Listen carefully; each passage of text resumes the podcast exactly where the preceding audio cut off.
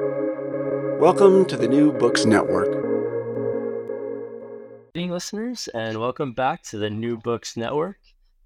I'm Brian Scott, and today we'll be speaking with Dr. Kathryn Mathers. Dr. Mathers is a sociocultural anthropologist at Duke University, and today we'll be discussing her most recent book, White Saviorism and Popular Culture, published earlier this year by Routledge.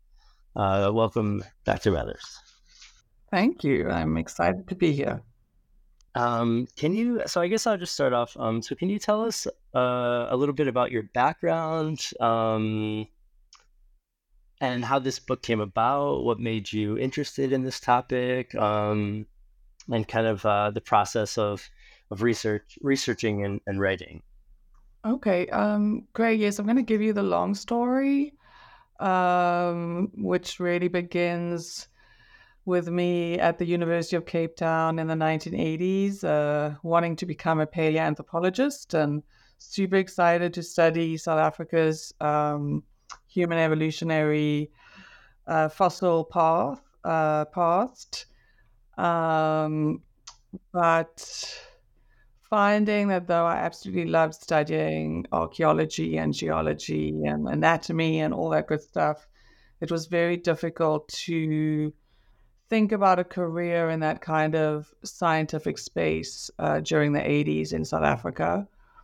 And I shifted my work to think about representation and the what I would now know to call the cultural politics of representation. But at the time, it was really a conversation amongst archaeologists and museologists about what our responsibilities were in telling the history and the cultural present, really, of South Africa. And I was lucky enough to be having those conversations during the transition from apartheid and increasingly moved my work from, you know, what I would consider natural science into more social research. Um, and was lucky enough to be able to do a uh, what was then an interdisciplinary honors thesis in South Africa. That's a postgrad thesis with uh, the Center for African Studies at UCT, um, which was an opportunity to really get disciplinary training as a sociologist while asking questions about representations, um, museum representations. In the case of that project, it was about how people understood the human evolution exhibits in museums. And this was a time in South Africa where we were not allowed to teach, at least in, in government schools, um, anything to do with evolution. There wasn't even a debate in South Africa, it was just not allowed. And so the museums were these interesting spaces where they were displaying these very famous, seminal sort of type specimens um, of um, hominid fossils. And in some cases, managing to entirely avoid the word evolution. And that work really put me on track to think about the role of museums in education and lifelong learning and adult learning, uh, but also in sort of attitudinal sort of understandings and thinking about representation. Um, at a time when uh, increasingly South Africa was opening up to tourists, opening up to uh, the world post apartheid, and um, for a while at least, museums were very much at the forefront of sort of thinking about how South Africa was representing itself to the world. Um, and I continued in this kind of work, um, interdisciplinary work of, um, I did a master's in both archaeology and sociology. And there, that was a kind of r- run around to sort of do a museology master's. And there, I specifically studied barriers and access um, to museums in South Africa, thinking about um, a transformed audience for what was both explicitly and implicitly a white uh, set of institutions or a set of institutions for white people. Um, and so I really began that journey of thinking about um, access and the way stories were told about the past and what people needed to see in institutions like that. Um, and I really loved working in that world in museums um, and was scrabbling for quite a few years, working um, sort of freelance, part time um, for various museums in South Africa and the Museums Association. Um, and, you know, really an exciting time, of course, when we were writing uh, policy for sort of cultural heritage and preservation and trying to bring in all these different voices. Um, but as I looked around, sort of scrabbling for my funding and my contracts, and I would see is very typical, I think, um, story from South Africa and Africa in general. Um, I would see experts, quote unquote, with PhDs coming in and advising committees, advising on policy, advising museums, um, while the people on the ground doing the work were sort of not not always being listened to. Um, and I naively, I think now, decided to do a PhD. I was decided I needed a PhD. Um, and also felt strongly because I'd been doing so much quantitative work that I wanted to do qualitative research. And to me, having never studied anthropology, that was anthropology, that was social anthropology. And I also knew that I couldn't afford to do a PhD in South Africa, where so, at the time there wasn't funding. Um, most of the people I know who did PhDs um, in South Africa itself worked full time while doing that work. And I'd heard um, from a professor that I was a research assistant for that in America, you could get funding to do PhDs or you could uh, teach and support yourself. And so, and also because I was changing in my mind, changing fields to anthropology, I wanted to do coursework because I hadn't done any master's coursework. It was a thesis only master's, and that felt very lonely. And I amazingly managed on the back of sort of proposing a project that w- was really looking at how South African institutions were representing themselves to the world. Um, I was thinking specifically of places like Shakaland, a sort of heritage, Zulu heritage site, cultural site based on the old uh, film set for Shaka Zulu. Places like Robben Island, which which wasn't quite open yet, but was asking former prisoners to to retell the story of their imprisonment um, for tourists. Um, and I was very, um, you know, I thought it was an important thing to think about, first of all, the ways that they were being asked to tell one very specific story, the story of the ANC, even though they were not necessarily ANC comrades.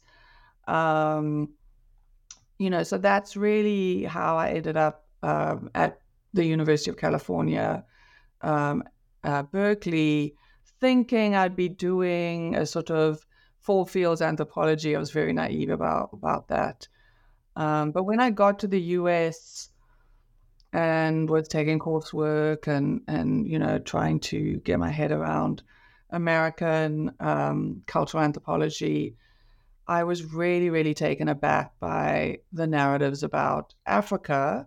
And I use the word Africa here deliberately, even though all of my work is a critique of that very imagine, imagined sort of space but that is exactly how uh, people consistently talked about places on the continent, be they Zimbabwe or Niger or Madagascar or Mozambique. It was always just Africa, um, intersecting, of course, with ideas that the US State Department would have singular policies on something called Africa. Um, so I shifted my research again in the sort of realm of sort of education, um, at least as I thought, but linked to tourism, to try and understand whether these imaginings of Africa, which seemed very linked to what I considered um, profoundly colonialist, sort of British colonial, French colonial ideas, about Africa. So I was surprised to find them so present in the United States. Um, and I did my original research uh, early in the 2000s with travelers to Southern Africa. And I chose Southern Africa partly because it was home for me, but also because I wanted to work with travelers who were not either doing just the safari game park kind of experience. And really, as I discovered, exploring that literature as well as talking to people could be anywhere on the continent. Um, and uh, South Africa at the time was a growing tourist uh, destination and a growing study abroad destination. Um, it was, I think, considered a kind of safe African destination. Um, and there were also a lot of travelers going um, out of sort of, I don't know if nostalgia is the right word, but certainly a kind of sense of wanting to see a place that they knew only through their uh, anti apartheid work and activism and wanted to see a transformed society. And certainly, um, you know, that was a big driver. And so I was able to work with all of those groups, um, but especially young study abroad students going to um, mostly Cape Town um, to to spend a semester or a year um, at at the time it was primarily the University of Cape Town. Um, so so that's when I really started on a journey that I think turned me into a uh, anthropologist of the United States more than anything else. Although um, the fact that it was the imaginings of Africa in the U.S. often means my work is read as African studies, which um, which I find difficult to navigate sometimes. Um, so yeah, so I ended up writing um, travel humanitarianism and becoming American Af- in Africa, based on that work, um, which really again was not what I thought I'd be writing about. I thought I'd be writing about how travel and encounters in Southern Africa changed attitudes, changed ways of thinking, and not surprising because this is a, a, classic trope of all travel literature. What travelers learn most about is not the place they visit, but themselves. Um, and in this case, I would say what they learned most about was home um, and what it meant to be American, what it meant to come from the United States. And so I was really not anticipating that kind of project, but that is what I try to to explore in that work, thinking about what it meant to to come from a place that was perceived as an imperial power, as a dominant power in the world, and especially on the continent of Africa, um, and what that meant then back home. And I was most interested in and how these travelers navigated their sense of self in relation to the US um, after they came back.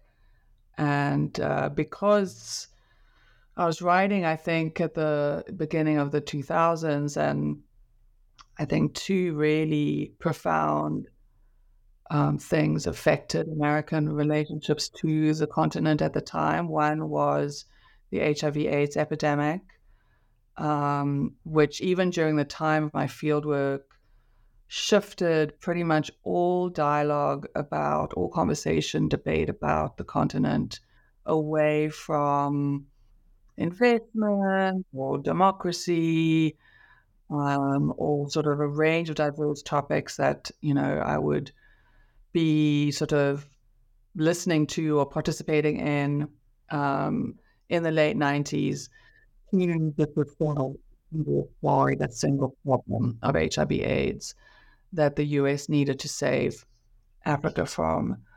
Um, and then, of course, September 11th, 2001, which profoundly uh, changed what it meant to be American in the world. And so, writing about that, those sorts of um, experiences in, in Southern Africa, in relation to that, um, sent me down this path of thinking about um, what Americanness means in the world and how Africa becomes this place uh, for them to sort of recuperate their sense of goodness in the world, their sense of being um, being a leader in the world, and and that was really the start of, of sort of twenty years of um, not so much publishing, um, but teaching and talking and thinking a great deal uh, in various sort of communities um, about this desire to save um, to save Africa and how it dominates conversations in the U.S. Um, and continues to do so and um, it also began the journey towards making the film um, that I'm working on with the director Cassandra Herman, who was a, a Berkeley journalism um, student when I was doing my fieldwork, and in fact is is is part of my my first um, project, my first book. Um, but we've subsequently been working now for many more years than we'd like to admit on this film when I say Africa, which which was really the space where we were trying to figure out how to address this issue um, around visual representations. A lot of the ways that Africa, of course, is is understood and talked about and and and um, seen, quote unquote, in the US is through the visual, especially as social media has exploded and um, and that also happened post that my primary original research. Um, and, you know, we keep hitting this kind of uh, question to us about the film, which is, well, haven't we solved this problem? Don't we now know this is a this is an issue? We shouldn't be talking about Africa in these simplistic tropes. Um, there needs to be the voices of Africans, et cetera, et cetera. And and of course, then we just keep seeing new versions of that narrative and that imagining. Um, and you know, right now, of course, with the the white savior um, documentary series on Renee Bach, if that's how you pronounce the name, I'm not sure. Um, I think really highlights how much this is an unresolved conversation um, and in many ways, that's why I went back to all of these conversations and the work I've been doing with the film um, and in the classroom, where I primarily teach um, global studies, development studies, humanitarianism, global humanitarianism. So um, I'm having constantly um, these conversations with with young um, young Americans um, admittedly at a very privileged college, um, discussing their their role um, in relation to to Africa. Again, it's always Africa. Um, so the book, I think, came about, um, or white saviorism and popular culture came about because, um, first of all, I was seeing a few years ago, sort of really beginning pre-COVID, a kind of resurgence, it seemed, at least in social media, popular culture, uh, for sort of thinking about US empire and imperialism, for thinking about global uh, white supremacy and global blackness, which are all, I think, uh, profoundly implicated in this question um, or sort of the landscape of the white savior. Um, and it felt that a lot of the work that I did 20 years before, um, I mean, I don't want to sound sort of um, overly, I don't know, what's the word? To have too much hubris, but it did feel that I was have, trying to say things 20 years ago that were now much more in the conversation. And I really wanted to try and find a way to enter that conversation again and to ground it in a history. I felt like I'd had uh, almost a sort of historical archive in a way of a moment when I think um, US understandings and imagines of Africa really changed while ironically being exactly the same as it's been for centuries um, in a weird way. But it's kind of the work that it did um, stayed the same, but for different reasons. And so it just felt like I wanted to really um, get a chance to sort of restate some of those things and to retell that history.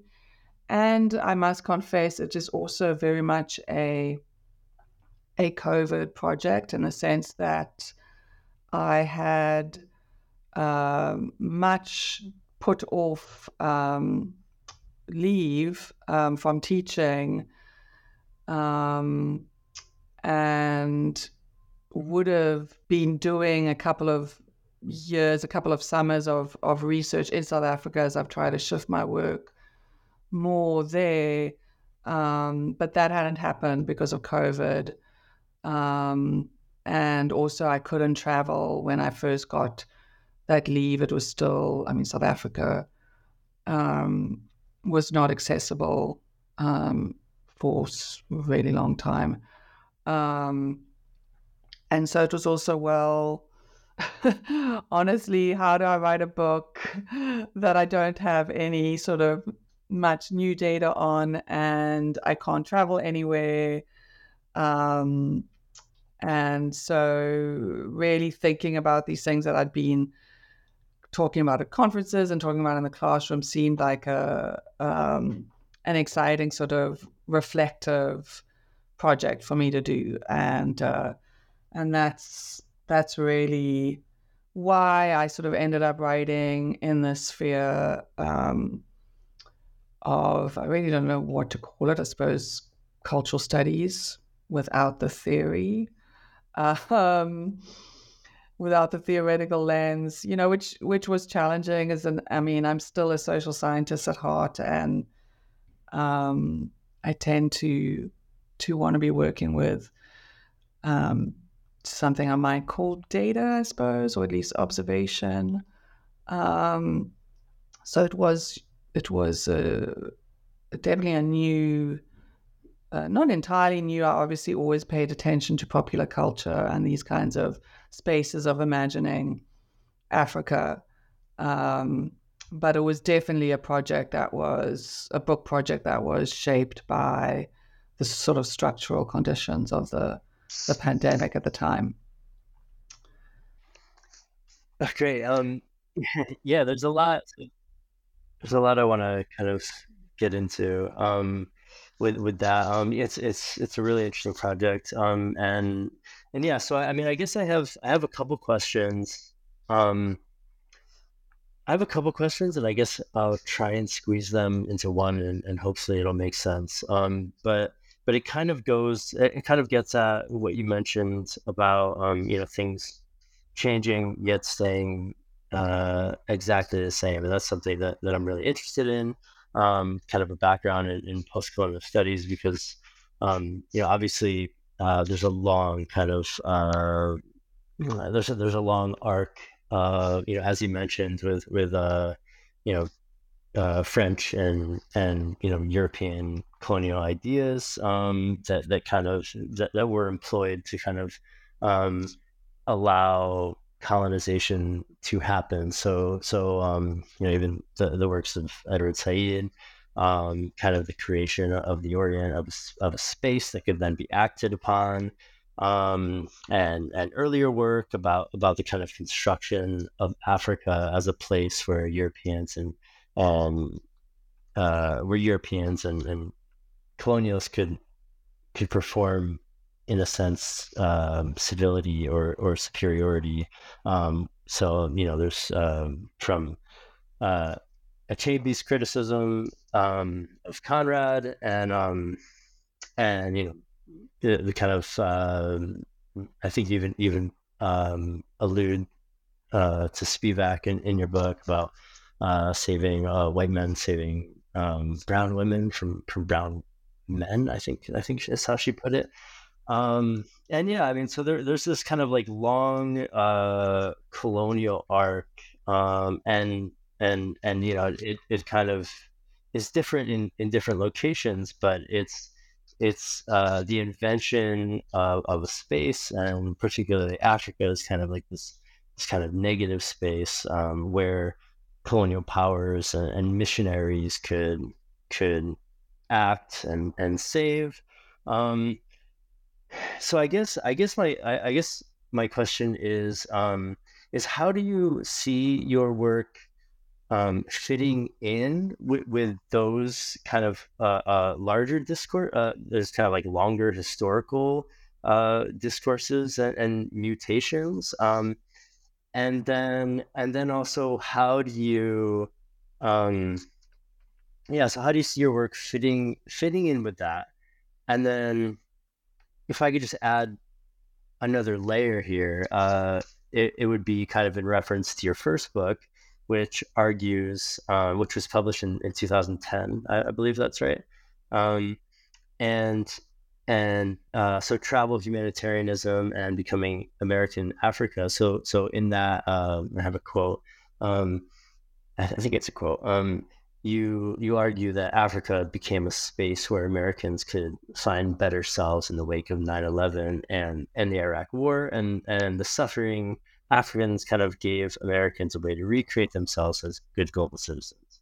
Um, so there, there's there's that um, that that kind of you know kind of uh, was framed around the Iraq War and, and as you mentioned um, the, the, AIDS epidemic, and then this book um, is largely you know kind of written during during COVID. Obviously, I, I think um, or or at least uh, you, you mentioned COVID uh, a lot, so it's kind of like it's it's it feels like it feels like a much different different time. Um, you know, especially with with social media, um, Black Lives Matter. Um, it, it it feels a lot different than than I guess you know, kind of this this Iraq War period, um, when Americans were performing that kind of that that iteration of, of good global citizenship um, and then it feels like you know we live in kind of a, a, different world. So i'm just wondering how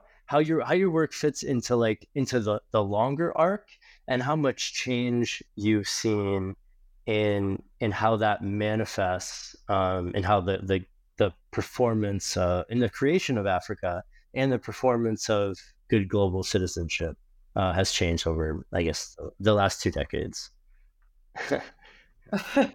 Yeah, I, I, I really think that that, that uh, tension between continuities and discontinuities is very much at the heart of sort of what I was trying to um, unpack and think through. In fact, that I've been trying to think through really for the last um, at least 15 years, I would say, because it is to my mind, uh, in some ways, a paradox. The, the both on two levels. One, as you say, um, the U.S. at the beginning of 2000s um, was battling at least this perceived external threat.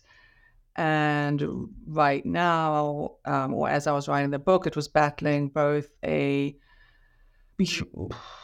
a virus. Um, so I don't know, would you call that an external threat? I'm not sure. Um, and its own internal reckoning uh, with racism, white supremacy, violence, levels of sort of anti Black violence, um, and violence against um, people of color in general. Um, so, in some ways, for me, those two moments are not all that different. Um, or the moments that we're in now. Um, and but they in if if anything's different um, between if I looked at the sort of conversations in the early 2000s and the conversations now, the biggest difference is the sort of awareness, um, the self critique, um, the kind of calling out of white saviorism, the calling out of sort of a need to to tell stories about Africa from the US and the US or the West in general. Um, so that is really something that I find um, difficult to get my head around. Um, and it seems to to need some sort of explanation. And that's a lot of trying to think about satire and parody which was the site uh, in which a lot of the critique of the white savior has happened.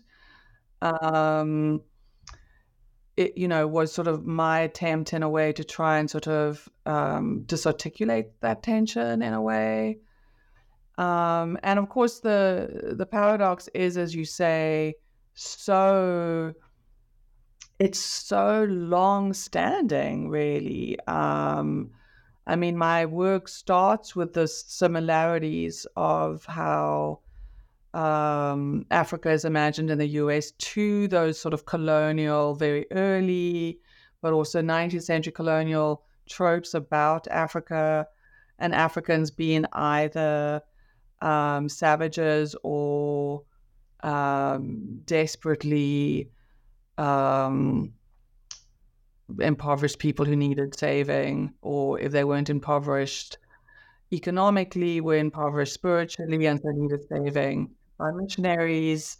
Uh, but they certainly needed to be taught how to be good, uh, quote unquote, modern citizens, good citizens of sort of capitalism. Um, so the stories told then, um, and the images more specifically, were so or continue to be remarkably similar. Um, and the reasons I think haven't changed that much in a way. I mean, fa- fundamentally, it's a set of images and representations that is extremely useful uh, when you want natural resources um, for cheap. Um, and so there is a sort of sadly very cliched, very boring but unbelievably violent reason for why these images persist and these narratives persist, I think, because it does facilitate what continues to be a, a profoundly extractive relationship between um, many African countries and um, their former colonies, as well as as well as um, North America. So, so that's always sort of hard to kind of you know, as you said, there's plenty of amazing writing um, and thinking about that particular relationship. Um, in fact, I wished at the time um, of of the of writing travel human and humanitarianism, I had the courage to kind of claim some sort of word like Orientalism, be it Africanism or you know whatever it is that that that that sort of um, web of of institutions and discourses and structures that that make Africa that place where um, where people get to to seem superior um, in the earlier sort of colonial setting. But I, as as you said, I've argued um, it's maybe became less about superiority and more about sort of being good people, being righteous. Um, although I think that was also always there. Um, I mean, nothing new under the sun in a way. Uh, or plus ça change. I don't know. Um, but they are, but the differences. So the differences are are there. I mean, there's the self um, policing um, of social media posts, for example, of of sort of narratives um, that try to avoid, or at least um, claim to be trying to avoid some of these problematic um, representations. But it's still really, you know, and I try to describe in in white saviorism in popular culture, it just doesn't go away. Um, and so you see certain sort of uh, cosmetic changes, the languages change a little, but just not as much as you would imagine. Um, and a lot of the critique, I think, is very, you know, self-serving. I mean, I think it's, and I'm sorry, I might be totally misquoting if it's the New York Times or the New Yorker review of the film White Savior, you know, that talks about how one of the sort of primary uh, drivers of the critique against Renee Bach's sort of um, uh, health medical nonprofit in Uganda was the um, is it an Instagram account? No White Saviors. Um, and a lot of the loudest critiques come from the you know a white person um, and you know that review sort of calls calls out that tension that paradox um, where you have this really convoluted sort of horrible problem that many many Ugandans are fighting against have have resisted have spoken out against um, of pursuing legal solutions to um, and yet you have a film that's about not them but about this white woman who pretended to be a medical um, uh, practitioner to save Ugandan children, um, and sort of about the kind of global critique. Um, and again, I haven't seen it, so I don't know, but that's that's just getting from the trailer and and the reviews and and things like that. So that paradox, that tension is so intertwined. And of course, it's one that with our film and with my writing, it's constantly at the forefront of sort of who, you know, why am I writing about this? Um, and, uh, you know, that's a constant conversation. Why are we making that, the film we're making? Um, but yeah, the, I I have not fully uh, you know I think it's a continuing conversation it's a continuing debate for me this kind of um, relationship between continuity and discontinuity that we see in imaginings of Africa and in the relationships. But in the end um, they still support um, they're problematic, whether they are meant to be positive or meant to be, you know, or just plain clueless and negative and violent. Um, but they still sustain, I think, a very extractive relationship, whether whether we extracting, um, you know, minerals and other resources, or whether we're extracting a feeling of goodness and a feeling of well-being and a feeling of being doing the right thing in the world. Um, I think it's still, these are still um, imaginings and narratives that continue to put the African writers, African artists, African filmmakers, African musicians sort of in the background. Yeah, um, yeah, it's really interesting, and and I um I guess I guess the question that I that I really want to that I really want to kind of get at is, um, I mean, I know that progress is is a loaded term, um, but that's kind of the question that I, I want to ask. Um, you know, because you, you, mentioned, um, you know, this this, this satire, uh, this this this kind of awareness and self critique. Um, I think in in the book you mentioned, uh, I think Seth Meyers, his um his his parody, which is, um, yeah, um, pretty interesting and and seems to be some somewhat perceptive. Um, and then and then I mean also, uh, it seems like uh, you know, you you quote from uh, Teju Cole.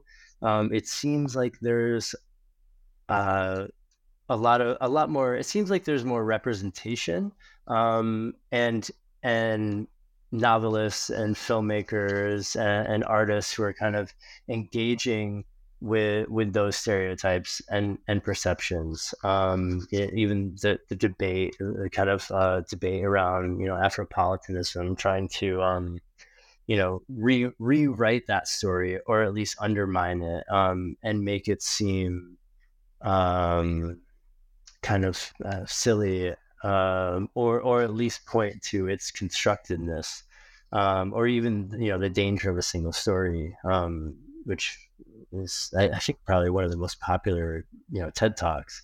It's it seems like I mean it seems like there there's all of it seems like there's a lot more awareness um, of these issues and and yeah I'm just I, I guess I'm just wondering if um, I mean so I mean do you think that that has contributed? I mean I mean is is the way that uh, it I, I guess there's probably not not a the same naivety, but but yeah, I'm I'm still not sure. Um, but yeah, I'm just I'm just wondering how how that might look in terms of uh, things like voluntourism and and um, you know going to to Africa to kind of perform, um, you know, to, to kind of perform white saviorness. Um, has there been any has it contributed to any sort of uh, reflection or, or change in, in kind of how it's practiced, how those things are practiced? I well, I think that that is so much of what I'm trying to figure out through writing about some of these uh, sites of popular culture, um, and especially the parody and the satire, and then these kinds of uh, better, supposedly better representations of of the continent. Um, and I, you know, the answer is both yes and no. Although I would more firmly answer no in the sense that this increasing awareness and critique has not shifted. I think the most important sort of sets of, of relationships that need to to shift and that's the paradox, you know, that I'm trying to figure out, you know, where the very same young Americans who just adore Adichie's, you know, uh, single story TED talk, um, share Teju Cole's, you know, divine kind of definition of the white savior from 2012. Um, you know, laugh at sort of uh, you know, white savior tropes in sort of American movies. So, so you had, you know, and Seth Meyers and and others like uh, Key and and you know, they critiquing uh, the the tropes within sort of the American um, media landscape, where where the the um, you know the, the the black person is there again in in the kind of guise that I would argue Africa plays more more globally is there to save the white person or make the white person look good, ironically. So yes, there is these, you know, many, you know, fabulous the fabulous critiques and great, great critiques from the continent itself. Um, you know, although I'm in my work, I am writing about Americans um, and writing about whiteness. I'm not writing about Africa or, or Africanness. Um, so I, um, I, you know, try and and point people to those voices because that matters. But it's not the work that I do per se. Um, but I would, but what what I do argue, and I do believe in many ways, is that ironically, those critiques have done less in restraining the sort of exploitative savior complex um, than they have in sort of giving people permission to do it uh, while imagining that they can do it differently. Um, so yes, I think there are many young people and other people going to Africa to do good, um, who are super aware of the critiques, maybe even really aware of the problematic of their own positionality. Um, and they'll talk about it and they'll discuss it. And one hopes that it translates into what I'm always asking my students to do, which is to learn a jolly language, read a lot more about the place they're going to, listen, listen, listen, listen. Um, and I think it does to some degree. But as we know from the sort of volunteerism industry um, and other sites of sort of, um, you know, travel to do good, it's not slowing that down. It's also not, you know, is there, are there fundamentally different ways in which um, the global north, if you will, is trading with African countries? Um, is there a fundamental shift in um, the sort of conversation at policy levels and really geopolitical levels about where African nations and African industry should be and who gets to farm there, who gets to extract resources, how people are paid.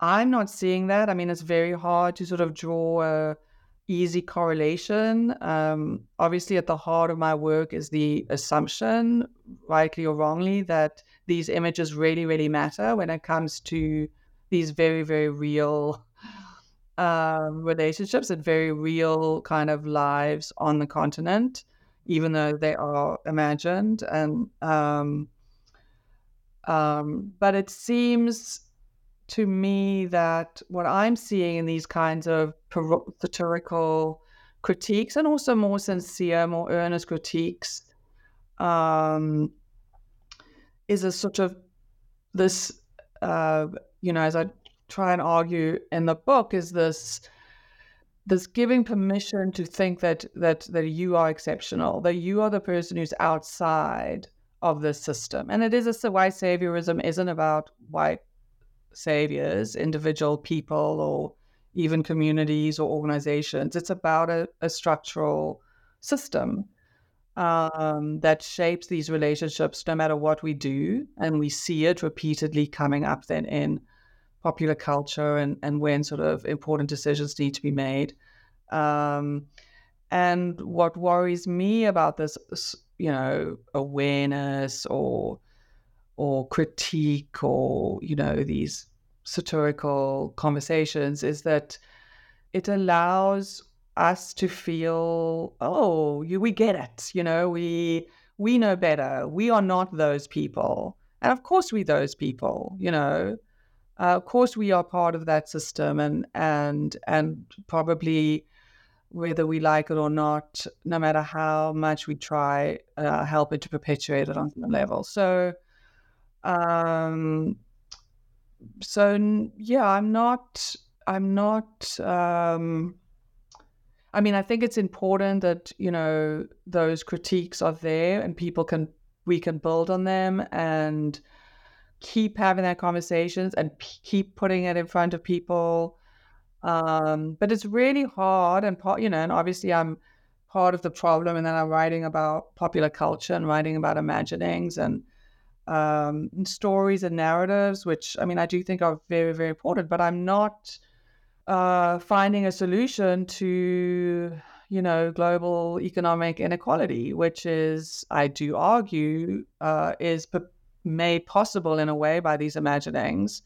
I don't think, and here I would go back to sort of Stuart Hall's work on representation, the cultural politics of representation replacing terrible bad stereotypes with good ones doesn't actually do the work of changing the underlying problematic stereotypes um, and i think we really see that here um, you know but when we live in a sort of popular culture landscape where you know teju cole can have a viral um, takedown of the white savior industrial complex but what, a few years later, two years later, um, Band Aid re releases Do They Know It's Christmas?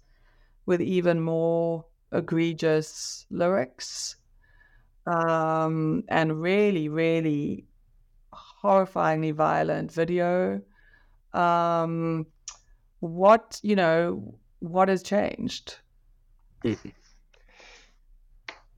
Yeah, that's really interesting. So, so I mean, it is. I guess it is possible that the the the irony and, and the parody kind of allows uh, a self awareness that that creates a, a distance a distancing that that kind of allows you an, an awareness that that just allows it to kind of be done anyways. Um, you can kind of do do the thing as long as you're aware of uh yeah, yeah, no, that's really interesting. Um, and yeah, um, so I guess I guess in terms of you, you did kind of mention um, things things that might be uh, useful for um, for students at, uh, or, or you know um, yeah for, for students or, or anyone else who uh, would like to actually um, do do some some good, I guess, or, or you know, you know whatever that means. Um, but that's kind of contribute in some way without necessarily reinforcing um, all of these structures that that um, they may or may not um, be aware of or or uh, may be interested in kind of dismantling. Um, so yeah, was as as I was uh, I, I don't know I, I don't know if that's you know how much how far that gets as a solution. But um, I was reading uh, one it, as I was preparing for for the interview. I was re- uh, reading an article called "Ending White Saviorism in, in Study Abroad," um, and what they suggested was was rather than sending students to uh, you know impoverished locations um, and trying to solve problems, uh, they say that we should be sending students to model countries. So, I, and I thought that was that was really interesting. Um, like sending students uh, to improve, for example, gender equality in the U.S. Sending students to Norway or Sweden, um, who who kind of had made made progress, and then bringing those uh, bringing those um, policies and ideas uh, back home, I guess, um, as a way to improve, uh, you know, local problems. Um, that was something that I found interesting. Um, but yeah, I don't know if I don't know if that um, is persuasive to you, or, or if you uh, if you found that, that anything else has has been effective. Um, uh, uh, well, that's That's shocking to me. That's really problematic to me because underlying I mean, I think study abroad is great. I think if you have the privilege and the the possibility to travel, absolutely travel. If you but most importantly, you know, the what tra- what what study abroad generally has been historically is to go learn about somewhere else, to go learn from other people and um, and I, you know, it really struck me. Part of why I started on this route, on this kind of route, is that it struck me how uh, study abroad, not volunteering, not service learning, study abroad in South Africa always had a service component, which I don't think has ever been the case when students have gone to Florence or or Oslo. You know, um, or Berlin or whatever. So so really the you know the critique makes sense in a way in that why why are students taking this this enormous privilege where they could actually learn from other people and sort of deciding to tell th- them everything they know don't know. Um, but it's so intriguing that they think the solution is to go listen to yes you know a scandinavian country with fabulous maternity leave and free education and whatever um, those students could learn just as much from any african country um, like that's so odd to me like if if they want to go to Kenya to really learn about Kenya, go for it. You know, um, and yes, I bet if they're really listening and really paying attention, they might see like all countries right now. I think is there anywhere in the world that isn't completely messed up? Um, there will be problems, but how do people there articulate those problems? But there'll also be things that are like, wow, you know, how are Americans so blind to these kinds of social norms or social institutions um, that matter? Um, how are people doing it? Um, you know, there? How are they dealing with with these problems there? And why not go to uh, Chile or Bangladesh or, um, you know, Guinea-Bissau, whatever, to to learn that. I mean, that's like why I'm like really horrified by that. It's like exactly the type I'm talking about, and it's so fascinating. I mean, I learned one of the the coming you know living i mean i still can say i lived and lived and worked most of my life in south africa and um, you know having this enormous privilege of living and working through a massive political transition and social transition you know we we always we knew of course that one of the biggest challenges south africa had was education because when you've got a system that educates 14% of your population and now you suddenly have to try educate 100% of it that's that's going to be challenging. And and South Africans were very quick to talk about the financial uh, challenges. You know, it's so expensive. How are we going to do it, et cetera, et cetera. And I think I really didn't question that. You know, it's like it's hard because of the lack of money. And then when I went to California, for the first time and heard exactly the same conversations about education. Oh, it's first of all incredibly inequitable. People, young Californians, are not getting educated. Um, they don't have access to the sorts of resources that that some Californians have, et cetera, et cetera. And then to hear people say, "Oh, but it's so expensive, we can't afford it," I'm like, at the time, California had the fourth largest GDP on the planet. And it was a fabulous lesson for me because it was like, okay, it's not money, it's what people value, what people are prepared to put political will behind. Californians have more than enough money to educate, as I think does the US, to educate all of their citizens and non citizens really well they choose not to spend that money. And I think when, you know, thinking, I don't know, I thought about that in terms of sort of going somewhere else and seeing, you know, your world from a different perspective. Of course, that's a really powerful, wonderful thing. And I want Americans, especially, to do that because they don't do it enough. Um, but traveling, oh, you know, traveling because you think you can somehow offer something. I mean, that's just nonsense. It's like, get over yourself. Like, really, that just should be shut down, frankly. Um, now, you know, if you went and you said, if you're going to do that, because that's the system and the structure that allows you to travel, I get it. It's a massive industry, you know, um, it supports a lot of travel. Um, ask ask and listen you know what is it that you want and now most of the time it's going to be boring you know when i work for um, a adult basic education ngo in pretoria we struggled so much to get funding just to keep the lights on but we could get a million dollars to go to mozambique and like teach people how what it's like to be poor which I'm very glad to say that my wonderful CEO, uh, Andrew Miller, turned that down.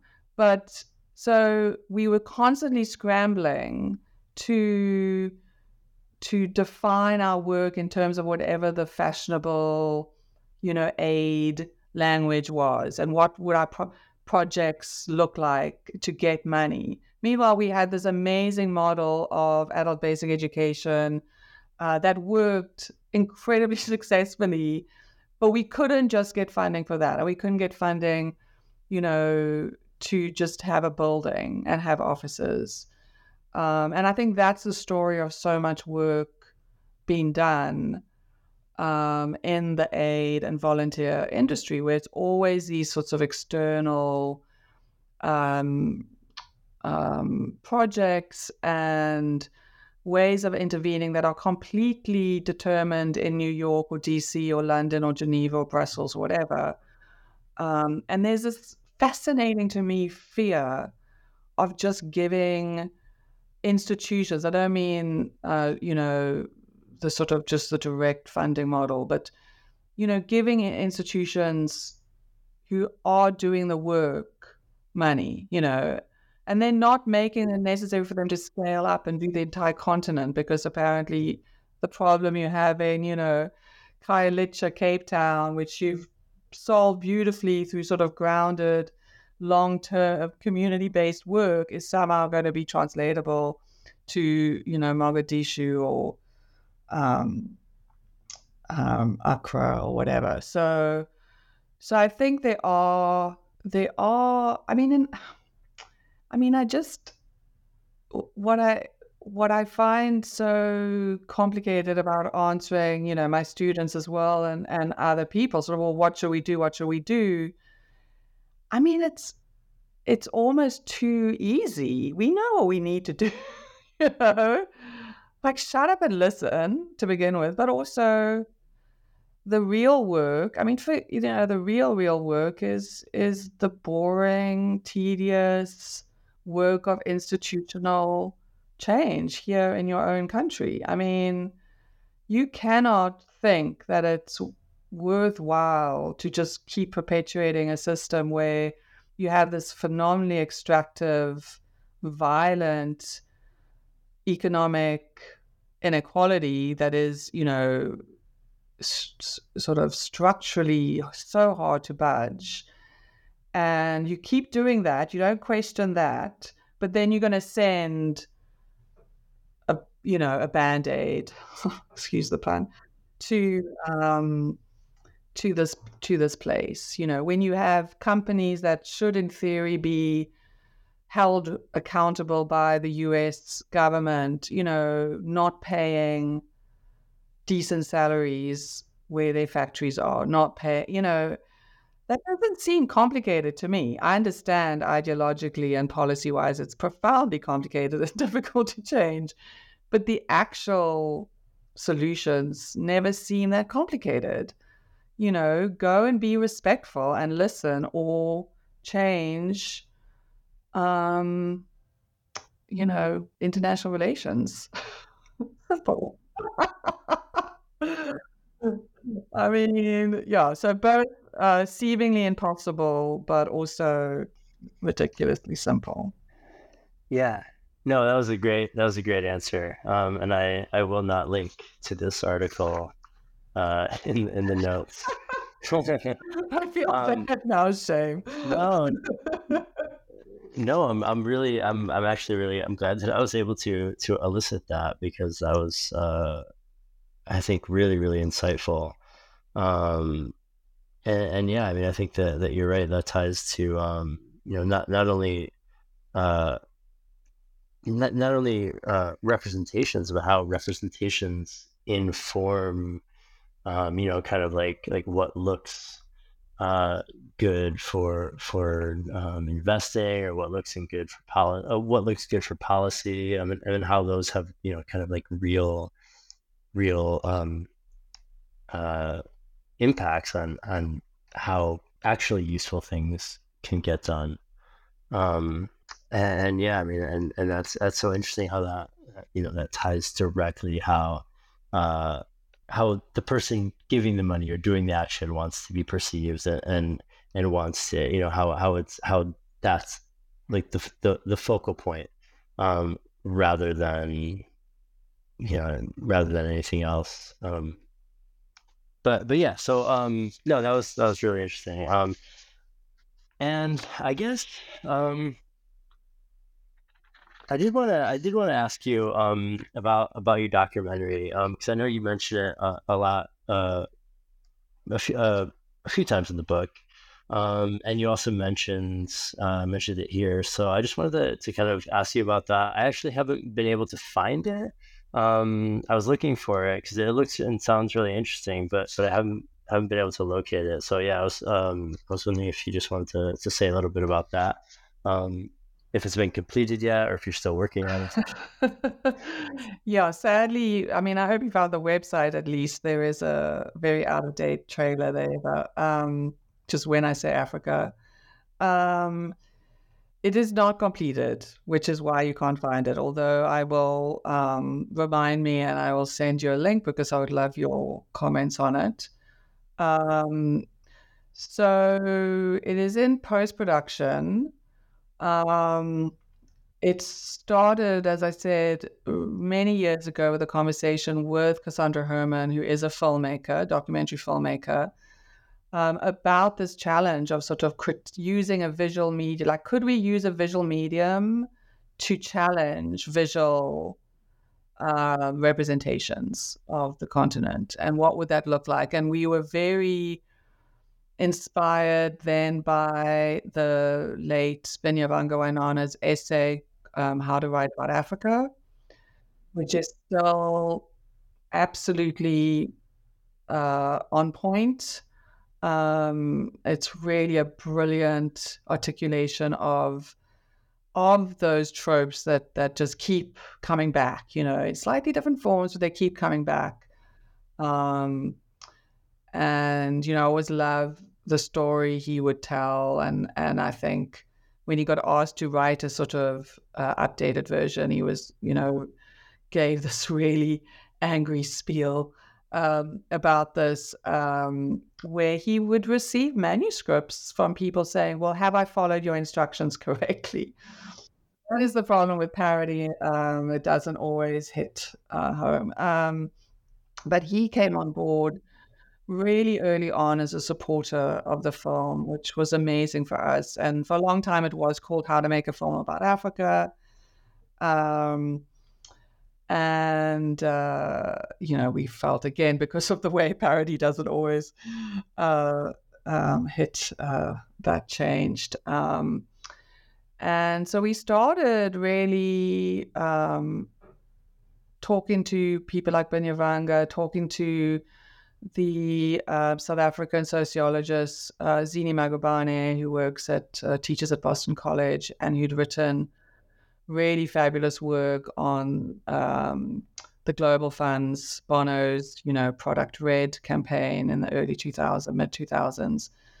Um, and just trying to figure out like what would a what would a film that was compelling and um, you know, not a talking heads film, not a kind of preachy, polemical film, but really sort of trying to unpack why it is that um, Westerners go back to these tropes and the work that they do. And so it had many iterations. We've uh, met a long time ago before he became, before in fact he had his own film made about him uh, called Softie, documentary film called Softie uh, Boniface Mwangi came on board because he because of his photographic work. He he was a photographer. Now he's very much more of an activist.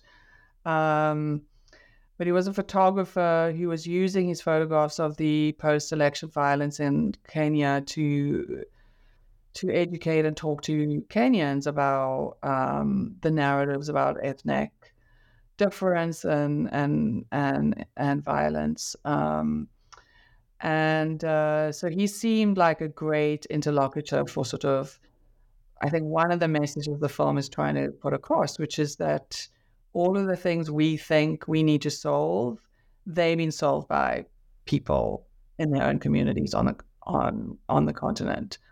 Um, but of course, we didn't want to. This was not a film about Africans solving problems. You know that it it it's very much a film about the Westerner who wants to save Africa. Um, it unpacks Um, I think it does a great job of unpacking the colonial history that you described earlier, um, of thinking about structural adjustment. We really are grateful to Binyavanga Wainaina for really putting that in the forefront of, of his conversation. You know, that poverty, that that inequalities um, between African countries and and the West or North, you know, are not the product of those countries, you know, policies and cultures, and but the product of these global sort of economic forces and decisions and policies. So, so it has all of that, you know, while also um, really mostly examining the kind of ways um, this desire appeals to and is so attractive to to Americans and other Westerners. So Pippa Biddle, whose whose work and book you might know, um, also came on very early on. You know, um, to talk about her own sort of realization of how her own experience doing volunteer service work in Tanzania uh, you know what that meant to people there and and and why she would do it. Um, so it's been, you know, I think we have a really really good film that that I think um, isn't just saying this is what's wrong with um, these representations and these narratives and this sort of the sight of sort of wanting to save Africa, but sort of why and um, what sort of questions you need to ask. Um, so we love it. Uh, every teacher I've ever shown it to is like, "Can I please have it for my classroom?" uh, you know, college and high school. Um, um, but we are, you know, we also criti- critiquing these sorts of global representational sites of representation, which includes Band Aid, which which includes, you know, the we, you know, Save the Children. Um, when we were first fundraising for it, we did get uh, cease and desist lawyers' letters because uh, we are critical of some of these um, these kinds of uh, institutionalized Save Africa uh, groups. Um, and so we we kind of stalled right now, mostly around legal permissions. I'm going to just put that out there. We need money to pay a lawyer to help us. Um, we're still trying to raise money for that sort of final final push. Um, but we feel, you know, it's really interesting now with these other critique. You know, every now and then there's this resurgence of this critique of white saviorism, and then we sort of look at each other and go, oh, oh this just the, our story's told. The story's told. We don't have anything new to say, but you know, we we do, I think, have a film that does something that none of those critiques do. I mean, one, it really is about examining ourselves um, and what it is we're doing, but without this kind of, you know, one person is to blame and let's take them down kind of thing. It really is about thinking about the systemic issues um, you know, and putting those in conversation with um, um, people like Binyavanga and Boniface. Um, and uh, yeah, so so yeah, it's it's it's really is uh, a documentary that we know people really want. Mostly, I th- I think in the classroom, to be honest um, but it does. Um, and also, of course, to we did some work with um, um, oh, oh, what's that? Gosh, I'm blanking. Um, it's Africa. It's it's it's a sort of a social media site to to critique African narratives. Um, not Africa as a country, although we do Sean Jacobs, who founded Africa as a Country, is one of our producers. Um, oh my gosh, I'm totally blanking. Um, but, uh, you know, we worked with them to sort of put together a proposal to take this kind of film into um, uh, humanitarian organizations, development organizations to really foster conversations there. Because I think it is a really good shorthand for a lot of complicated issues um, and can can raise really productive questions. We have wonderful conversations with the sort of um, with How Matters, which is an organization that is trying to really trying to do anti-colonial development um, and humanitarian work, which is fantastic. Um, oh my gosh, am thinking Africa No Bull or something. It's like Africa No. Anyway, um, so so the film, I think, yeah, it needs to get out there. We need to get it out there. People. people need to see it, but we need money. So there you go. right, great. Um, yeah, no, that sounds that sounds. Uh, I would love to use that in the classroom. Um, that sounds great. Um, yeah, so uh, I can when you do um, when you do release it, I can uh, absolutely put that in in the notes to the podcast. I'm sure listeners would appreciate that. Um, and then and then yeah, um, if there's any other links, uh, feel free to to send them over. Um, but um, but yeah, uh, thank you so much for joining us. Um, it's been it's really been a pleasure speaking to you.